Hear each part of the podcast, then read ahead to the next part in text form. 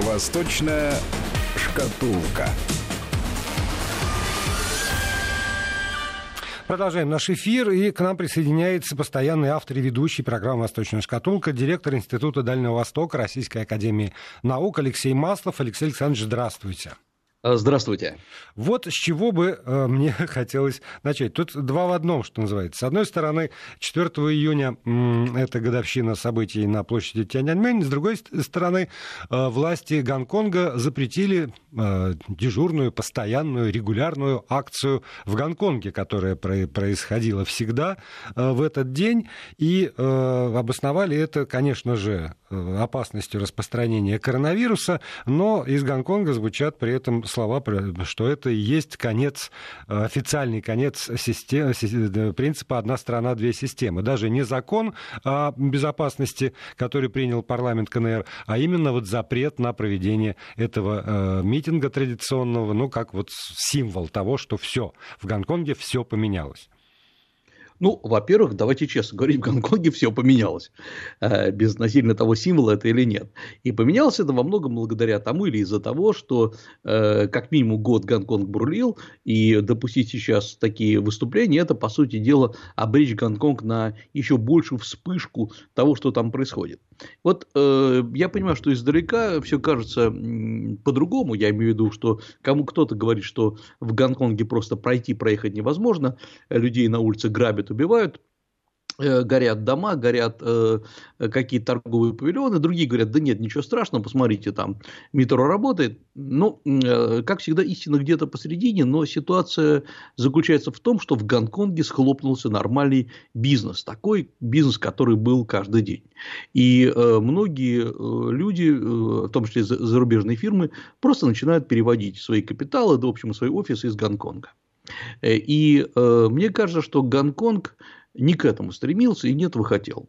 Он хотел, э, как минимум, независимость, он хотел э, свободу, он хотел сохранять свои права, ну а получилось то, что, конечно, на мой взгляд, никакой свободу не получит.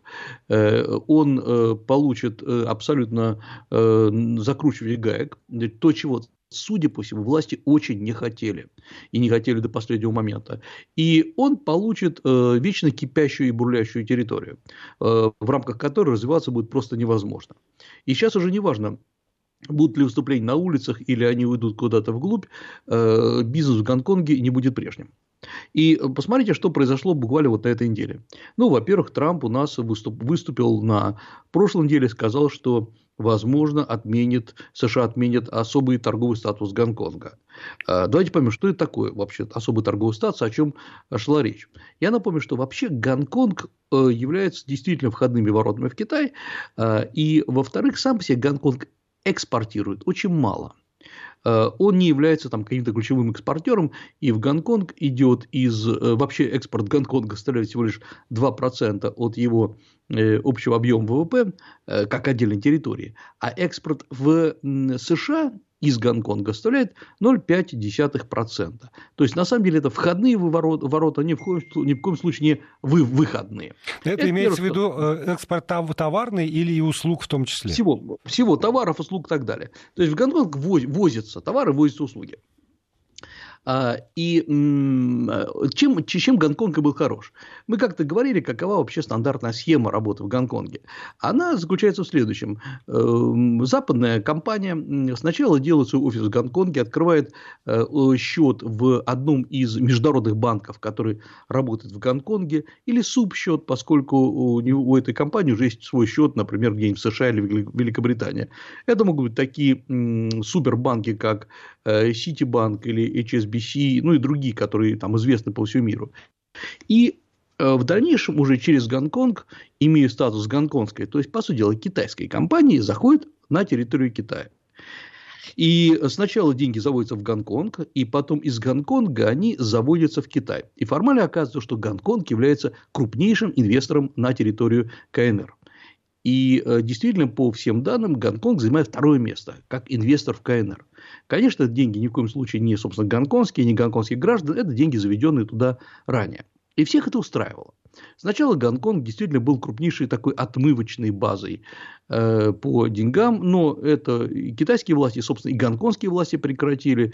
Э, еще в 2017 году, если не ошибаюсь, э, Европейский Евросоюз очень много уделял внимания тому, что нельзя через Гонконг отмывать деньги, и лишал Гонконг целого ряда привилегий. В конце концов, все это Гонконг доказал, что все нормально.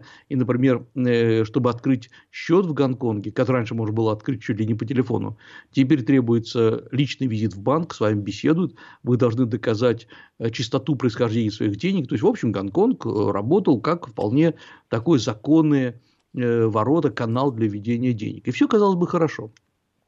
Но э, есть одна, там несколько особенностей. Вот одна особенность, которая, э, которую мы должны понимать.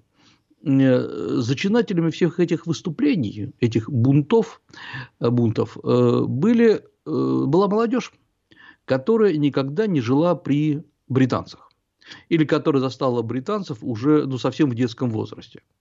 Они не понимали и не понимают, что такое быть колонией. Неважно, пускай это современная колония, пускай она достаточно свободна, но вообще это был генерал-губернатор. И Гонконг не был свободным в течение э, там, с 60-х годов э, века. Э, и Китай, перед Китаем стоял очень большой, очень больной вопрос, как этот Гонконг интегрировать внутрь Китая. У Китая были свои иллюзии, у КНР, я были свои иллюзии, что, как всегда, стерпится, слюбится, что время все решит, и гонконгцы привыкнут к тому, что они жители КНР, да, в общем, и торговать с КНР будет выгоднее. И многие, кстати говоря, в 80-х, в 90-х годах, когда, в 90-х годах, когда Гонконг, собственно, стал, пришел под юрисдикцию КНР, очень многие обрадовались, потому что, например, в Гонконге тогда товары стоили дороже, в КНР дешевле. Э, можно было купить товары в Шэньчжэне, это напротив, и ввести обратно в Гонконг. И всем это э, всем нравилось. Но потом, во-первых, цены подравнялись, а во-вторых, во-вторых КНР стала постепенно, шаг за шагом, включать э, Гонконг в э, рамки своих экономических проектов и, как следствие, отключать от тех проектов, которыми, собственно говоря, занимался до этого Гонконг. Вот здесь как раз важно понять, потому что нам кажется, что за этим стоит какое-то э, исключительное стремление к свободе, к тому, чтобы э, а, сделать, что Гонконг это не территория КНР, э, основной лозунг, с которым выступают. Но на самом деле за этим стоит, как всегда, к сожалению или к счастью, все-таки деньги. Во-первых, э, кто является основным эм, э, а куда из Гонконга в основном идут деньги. Более 58%, около 60% идут в, на материковый Китай материковый Китай есть основной партнер Гонконга.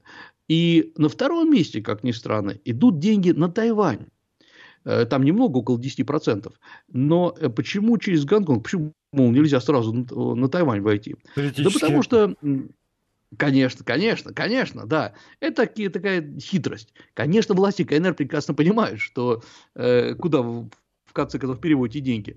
Но э, если вы хотите подстраховаться, и пускай даже это власти замечают, власти КНР понимают, что вы выполняете все правила игры, так что все нормально. А кто является вообще основными э, партнерами э, для импорта из, в Гонконг. Конечно, больше всего, ну, понятно, что вкладывает там США, Великобритания, Сингапур, вот это и есть основные э, партнеры. И дело в том, что КНР решила прибрать весь этот большой бизнес к рукам. Вот для этого и была сделана так называемая зона Большого залива, э, в которую должен был влиться, и вливается Гонконг, вливается вместе с Макао, э, присоединяется провинция Гуандун. И чтобы понятно, что это такое вот зона Большого залива, надо понять, что вот э, в, ну, в 2017 году, то есть когда еще все было нормально, ВВП э, этой зоны превысил полтора триллиона долларов США, что было понятно, что это такое. Э, ну, во-первых, зона Большого залива опередила Австралию, которая является вообще 12-й по величине экономикой мира. И при этом ВВП на душу населения в Австралии почти там в два с половиной раза меньше, чем ВВП на душу населения в этой зоне Большого залива, то есть жители Гонконга, Гуандуна и так далее. И самое э, интересное, что если бы вот э, зона Большого залива была бы отдельной страной, предположим, она бы была, занимала приблизительно там 13 14 э, может быть, там 11 место в мире. Вот что, к чему, куда вливает Гонконг. И казалось бы, все прекрасно. Но э, дело в том, что в этом случае э, придется решать вопрос с гонконгским э, долларом. Я напомню, что там гонконгский доллар с макаоской патакой э, местная валюта, которая, может быть, не столь важна, но, тем не менее, это не китайский юань. Ну и самое главное, э, разрушается сектор услуг Гонконга. Вообще сектор услуг Гонконга обеспечивает почти более 90% э, всего ВВП Гонконга. И теперь придется все это отдавать или частично отдавать на территорию КНР. То есть у Гонконга отбирают экономическую самостоятельность. И я думаю, что это и послужило одной из основных причин, почему гонконгский бизнес так активно, я был крупный местный гонконгский бизнес, так активно стал лоббировать все эти выступления. Ну, а произошло то, что произошло. На самом деле, э, я думаю, что рухнут все бизнесы. США, поскольку выступает здесь как абсолютный разрушитель э, Гонконга, как ни странно, поддерживая его э, ментально, так сказать, они рушат тот бизнес, который всегда был в Гонконге. Ну и я думаю, Гонконг просто захлопнется. Вот тут, тут вопрос возникает, потому что это горячая поддержка, которая заявлено со стороны США, именно как бы из-за подавления э, свобод в Гонконге мы готовы пойти на страшные вещи, там, ну вот все, что касается э, назовем это торговой войны с Китаем, плюс позиция Британии, которая готова раздавать в Гонконге британское гражданство всем желающим, тоже как бы поддерживая свободу Гонконга. Но действительно все, все время хочется, ну или по привычке, за этим тоже увидеть и деньги. Э, Гонконг э, как повод или э, Гонконг как действительно отдельный предмет интереса со стороны США, там, Британии, ну, коллективного Запада? А, я думаю, что Гонконг – это просто звено в той цепочке, э, которое выстраивают США против Китая. И, эм, э, причем звено очень болезненное, потому что очевидно, что э, какой сейчас закон не вводи в Гонконге, что не говори, как не уговаривай их, все равно волнение продолжится. Во-первых, есть традиция волнений, мы об этом много говорили. Было так называемое движение зонтиков 2014 года, были волнения 2017 года, вот уже известны волнения 2019 года. То есть Гонконг наэлектризован. Ну и его можно дожимать с, этой, э, с этими протестными настроениями до бесконечности. Э, в университетах до сих пор не возобновили занятия. Уже многие преподаватели в Гонконге получили э, извещение, что в сентябре, мол, возможно, тоже не возобновятся.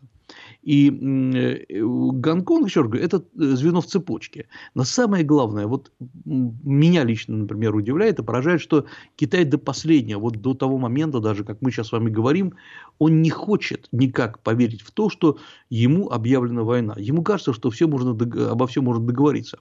И э, буквально недавно есть такая, ну, кто наши, может быть, слушать, э, слушатели знают, есть очень известная китайская газета под названием Global Times. Это, по сути дела, англоязычная версия китайского официального рупора, Э, и э, там публикована такая установочная статья э, известного китайского политолога, профессора Пекинского университета Ван Зиси, это такая очень крупная величина в политологии, который говорит, что призывает к тому, что не надо воевать с США, не надо противоречить.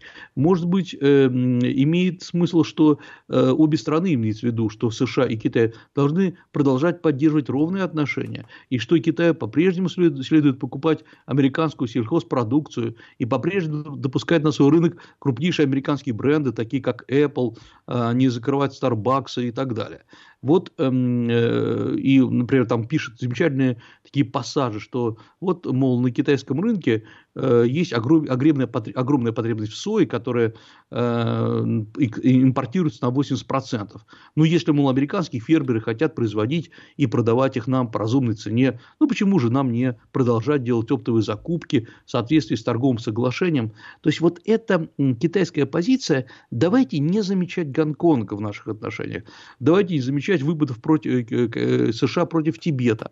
И это крайне интересная история, потому что, с одной стороны, есть вполне грозный Си Цзиньпин, э, есть Ли Катьян, который объявляет о том, что мы расширяем военное финансирование, и при этом есть такая вторая линия, которая как бы пытается все свести на, в мягкую позицию. Я не говорю, что это какие-то буквально диссиденты, которые говорят, бог с ними, с Компартией, давайте дружить с США. Нет, нет, это те же самые люди, которые просто постоянно постоянно э, оставляют дверь открытой для США.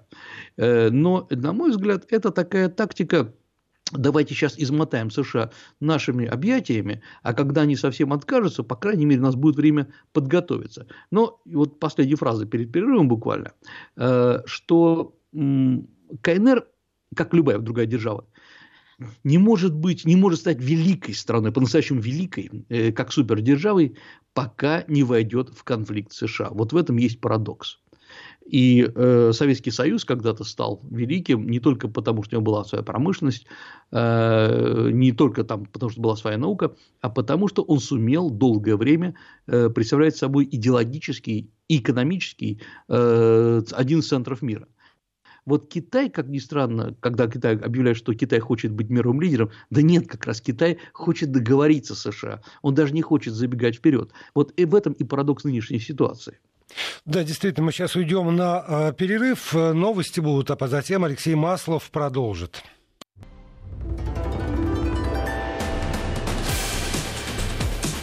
Восточная шкатулка. Продолжаем программу. Алексей Маслов, директор Института Дальнего Востока, Российской Академии Наук со связи, э, на связи со студией Вести ФМ. Алексей Александрович, вот чтобы закончить, может быть, США-Китай, смотрите, несколько дней назад довольно громко объявили о том, что Китай запретил закупать э, там сою, например, э, еще что-то у Китая э, своим государственным компаниям. А буквально сегодня э, на ленте я читаю, что китайские государственные компании все-таки закупили три партии сои соевых бобов у США, несмотря вот на широко, как бы и громко объявленный этот самый запрет. Правда, закупили не так много, как обычно они закупают. Это вот э, как можно расценивать? Э, то есть громкое заявление же прозвучало. Зачем тогда э, делать ну, там, небольшую закупку? Для, для чего?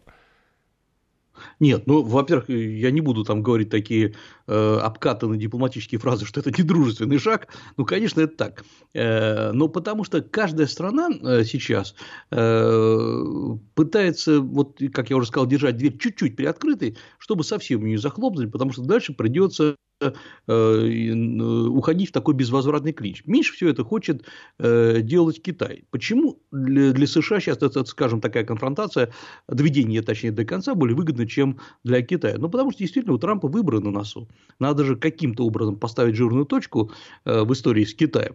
И оказалось, что первая фаза соглашения, она не стала этой жирной точкой. И, конечно, США эскалацию вообще напряженности наращивают по всем Э, позициям. Ну, посмотрите, на прошлой неделе э, э, просто Дональд Трамп, то есть президент США, издал, издал запрет по выдаче некоторым китайским студентам и ряду китайских ученых въезд в страну с визами FEJ. Это вот там студенческие и научные визы. Что было понятно?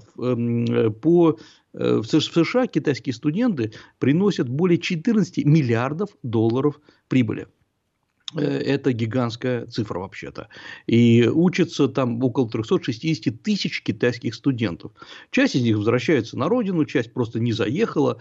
Э, ну вот представляете, если бы какая-то другая страна запретила бы китайским студентам получать визы. Э, многие э, китайские, э, американские университеты взвыли от этого, потому что вообще-то это их прибыль, и им наплевать на политику Трампа, потому что у них есть свое понимание, что хорошо, что плохо. Но при этом Трамп пытается всех абсолютно втянуть в этот конфликт. И университеты, и фермеров, и э, внешнеторговые ассоциации. Действительно, например, есть запрет продавать что-то китайским, китайским государственным организациям. Но надо понимать, что здесь тоже есть некая лазейка, потому что даже крупные китайские закупщики, они не совсем государственные.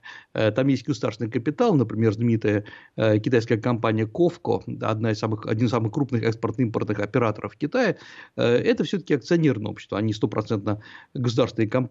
Но э, просто Трамп показывает, что Китай должен быть заблокирован, Китай должен быть заблокирован просто по периметру. В Китае, с Китаем общаться плохо и опасно. И в конце концов из Китая надо сделать просто такую страшилку и пугалку. И вот здесь, я думаю, что эта ситуация не рассосется, и не будет так, что Трамп вдруг улыбнется и скажет, ну ладно, все, забыли, переворачиваем страницу, пошли дальше. Это то, на что надеется Китай. А нет, придется втягиваться в эту борьбу. И Китай-то на самом деле опять пытается сделать так, как делал мне кажется, последние несколько лет, он все время намекает, ну, Россия нас должна поддержать, Россия должна что-то сделать. Э, вот давайте мы через ШОС, через БРИКС сейчас проведем целый ряд э, решений. Тут же Трамп говорит, что давайте мы превратим семерку, встречу семерки в 11, J11, J11, но Китай туда приглашать не будем. То есть, по сути дела, сделаем антикитайский пакт, где будут теперь участвовать не только западные страны, но и Россия, и Индия. То есть, еще раз говорю, Китай пытается окружить по периметру так же, как когда-то США окружали Советский Союз. И вот э, Китай не, не хочет верить в то, что он попадает в ту же самую ловушку, что и попадает Советский Союз.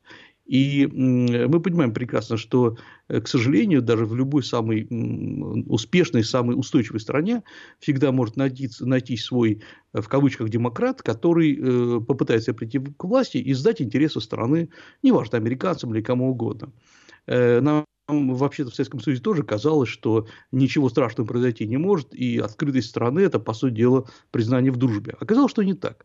Вот Китай очень тщательно изучал, например, реформы Косыгина в Советском Союзе, но, мне кажется, до конца не понимал и не осознает, как быстро все произошло в 1991 году в России, в Советском Союзе. Так что что вот я думаю, что США пытаются подвести Китай именно к такому сценарию.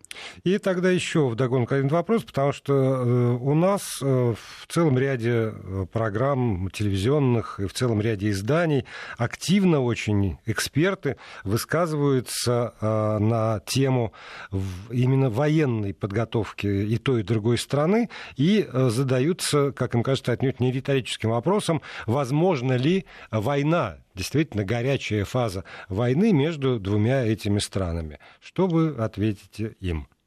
Э, я думаю, что невозможно, потому что ни одна из стран не э, хочет этого, просто совсем не стремится. Есть всегда так называемая теория случайного выстрела. Она бывает, она есть. Например, э, подведение американского флота в, к берегам э, Китая, в введение в акваторию Южно-Китайского моря, конечно, может привести вот к этому случайному первому выстрелу, столкновению фрегатов и так далее. Э, этого нельзя никогда исключать. Я просто не буду будучи большим специалистом по именно китайскому вооружению, хотел вас отослать к некоторым публикациям э, известного российского специалиста по этому вопросу, Василию Кашину, который много по этому поводу публикует. Это хороший китаист с очень хорошим пониманием именно военной ситуации. И, э, насколько я могу понять его мысль, он э, предполагает, что очень активно развивается китайская военная машина, но пока по многим параметрам, позициям она не дотягивает до американской. Но э, я думаю, что страны будут воевать, если будут воевать, то совсем в другом плане. В плане кибервойны. Конечно, вот это самое главное. Э, и э, я бы, честно говоря, то, что сейчас происходит вокруг Китая, по поводу США, я бы назвал все-таки это уже началом гибридной войны. И никак по-другому, когда э, вас изолируют, пытаются сломать ваши внешнеполитические связи, контракты, никак кроме как войной не назовешь. Ну и последнее в этом плане, когда США методично выводят из Китая свои предприятия, запрещают китайцам создавать свои предприятия в США, то есть разрывают э, экономические связи, это очень похоже на предвоенную ситуацию. И тогда, если позволите, давайте вернемся э, к параллелям э, между, между нашими странами, если это параллели. Во всяком случае, э, сейчас очень активно наши депутаты заняты принятием закона о едином цифровом реестре и в средствах массовой информации разворачивается по этому поводу мощная очень дискуссия в нашей стране. Кроме этого, совсем недавно прозвучало предложение Федеральной миграционной службы о том, что надо внедрить э, специальные э, тоже электронные документы для всех прибывающих в страну мигрантов э, с QR-кодом, и чтобы при считывании этого QR-кода появлялась информация о том, кто это такой, там, фамилия, имя, отчество, откуда прибыл, год рождения, в общем, все нормальные идентификационные данные. И плюс к этому еще биография этого человека на предмет, были у него судимости, не было у него судимости, например, и некий э, коэффициент лояльности, социальной лояльности, который бы тоже был забит в этот самый QR-код. И это мне очень напомнило то, о чем вы говорили про Китай. Я бы хотел вернуться к этому разговору, но буквально через 6 секунд. Вести ФМ. Алексей Маслов, директор Института Дальнего Востока, на связи со студией Вести ФМ, потому что, Алексей Александрович, мне кажется, что в известной степени это, наверное, похоже на э, ту э, систему, которая уже действует в Китае, или это только внешне похоже на нее? А, я думаю, что это только внешне похоже, и это такой тени-толкай из сочетание американской и китайской систем. Ну, во-первых, когда вы приезжаете на работу в США, я напомню, или получаете э, визу, рабочую визу, вы заполняете массу документов, и сегодня они коррелируются с несколькими базами данных э, США, в том числе и, э, насколько я понимаю, понимаю, базы данных э, и э, ФБР, и, возможно, ЦРУ, и э, нарушение законодательства. То есть, в общем, долгое время как раз в США не было корреляции между базами данных, и несколько лет назад ввели, поэтому здесь, в общем, это никакая не новость не для России, не тем более для Китая. Э, в Китае же действительно э, все-таки проблема социального рейтинга – это проблема, собственно, самих китайцев. Ведь я напомню, в чем парадокс социального рейтинга для иностранцев. Если вы живете в Китае, то есть вы являетесь экспатом и работаете в Китае, то есть вы не китайский гражданин, но при этом вы э, живете в Китае, работаете, у вас есть рабочая виза и так далее, вы в этом случае э, тоже набираете свой социальный рейтинг. И для вас это важно, если вы собираетесь вести там успешный бизнес, но в конце концов дело в том, что э, улучшать свой социальный рейтинг вы почти не можете. Ну, например, э, если вам вряд ли удастся пойти и сдать кровь, я имею в виду, как это было, например, улучшали свой социальный рейтинг во время эпидемии, вспышки эпидемии в Хубее. Или, например, вам вряд ли вас похвалят, если вы будете э, писать э, письма на соседей, которые сильно шумят и так далее. Вот, или будете выступать позитивным свидетелем в суде. То есть, но при этом, да, вот вы иностранец, вам придется тоже набирать свой какой-то социальный рейтинг. Это один из этих парадоксов. Но самое главное, что вы можете набирать, набирать, а потом наплевать на все, уехать и уехать, скажем, вернуться в Россию, и вас это вообще никак не касается. Это вот эти все парадоксы э, иммиграционных рейтингов. С Россией, конечно, история другая. Потому что э, парадокс, не, не парадокс, точнее, особенность э, заключается в том, что в Россию стремится переехать неквалифицированные ученые, э, рабочая сила, инженеры, программисты, то есть такого высокого класса люди, которые, конечно, ничего не хотят нарушать, а, а в основном хотят получить себе лабораторию, место работы и там э, творить, ну, в общем, естественно, получать за это зарплату. Мы чаще всего в, э, при миграции получаем э, низкоквалифицированную рабочую силу, э, которая, собственно говоря, могла нарушать, эти люди могли нарушать законы у себя в стране, и их чувство социальной ответственности не всегда самое высокое. Поэтому, конечно, такой рейтинг теоретически должен вводиться. Но есть и другой момент. Мы об этом много говорили. В Китае люди, когда получали и вообще обсуждают социальный рейтинг, подавляющее большинство говорит, в общем, правильно, хорошо, что он как таковой существует. Потому что я там получаю больше возможностей, э, больше рычагов для того, чтобы получать кредиты в банке или получать кредиты под низкий процент, или, например, покупать э, недвижимость под более низкую ипотеку и так далее. То есть там есть прямая корреляция с некими льготами и благами. А вот э, есть ли здесь у нас э, какие, какая-то корреляция, я, честно говоря, не вижу. Ну, возможно, надо будет когда-то. И э, самая большая льгота – это приехать в Россию и работать. Но э, здесь мы получаем еще другой момент. Э, это он выходит далеко за пределы, собственно говоря, сравнения России с Китаем. Хотя напрямую, мне кажется, если прикасаться с этим. В Китай не перемещается неквалифицированная рабочая сила – Туда приезжают люди, потому что, честно говоря, там свои полны-полно. Туда приезжают люди работать в основном в университетах, преподавателями, инженерами, э, работают в дизайнерских бюро, и просто так туда пробиться очень сложно. Вы должны обладать каким, каким-то в чем-то экстраординарными способностями. Э, такая неквалифицированная рабочая сила, если можно сказать, она встречается только в некоторых местах. Ну, например, я видел ее в Тибете, в китайской части Тибета, куда приезжают непальцы из совсем бедных регионов, и там открывают свои маленькие магазинчики, торгуют своим, э, своими кустарными изделиями. Но это редчайшие случаи. А увидеть так, чтобы кто-то, русский или американец, приехал в Китай работать на рынке продавцом, ну, это вряд ли вы такого, такое встретите. А вот смотрите, и... я, в принципе, хотел вот узнать, насколько в Китае вот эта вот цифровизация уже введена. Действительно, у них есть база такая всеобщая куда вписано все население со всеми э, потрохами, что называется, для того, чтобы, ну, наверное, кому-то кажется, э, для удобства, а кому-то кажется для того, чтобы все были как на ладони. Ну, во-первых, э, она не видна единой нету, честно говоря. И э, формально должны были вести в конце этого года, но они не успевают. И э, сама по себе история с социальными рейтингами и объединение баз данных был, началась в 2014 году. И э, считалось так, что есть в Китае несколько баз данных таких ключевых.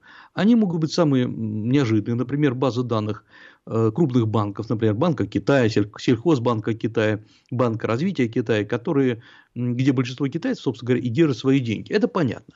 Но есть же и другие базы данных. Например, базы данных, связанные с Алибабой. Это база данных ваших закупок, эм, ваших, э, ваших кредитоспособностей. Или, например, э, та же самая база Алибабы знает, что вы, выставляли, что вы выставляли на продажу и не обманывали ли вы своих клиентов. А еще база данных, например, аренды велосипедов, доходов, э, на самом деле очень большая, потому что в Китае это важно важный момент бизнеса и, и так далее. Вот теоретически все эти базы должны были взять и сомкнуться в конечном счете. Но э, к сегодняшнему дню они не сомкнулись. И поэтому в Китае нет никакого единого социального рейтинга.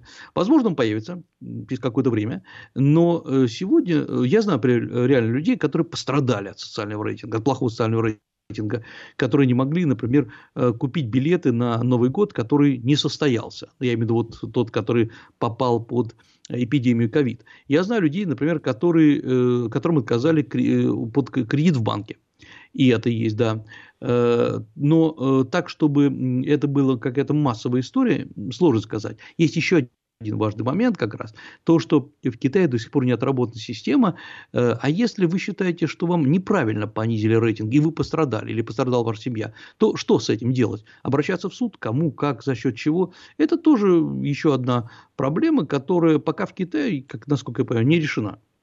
Ну, то есть тоже это, это история таких больших чисел. Для большого количества людей это хорошо, ну а если есть какие-то отдельные люди, кому от этого плохо, ну что же делать?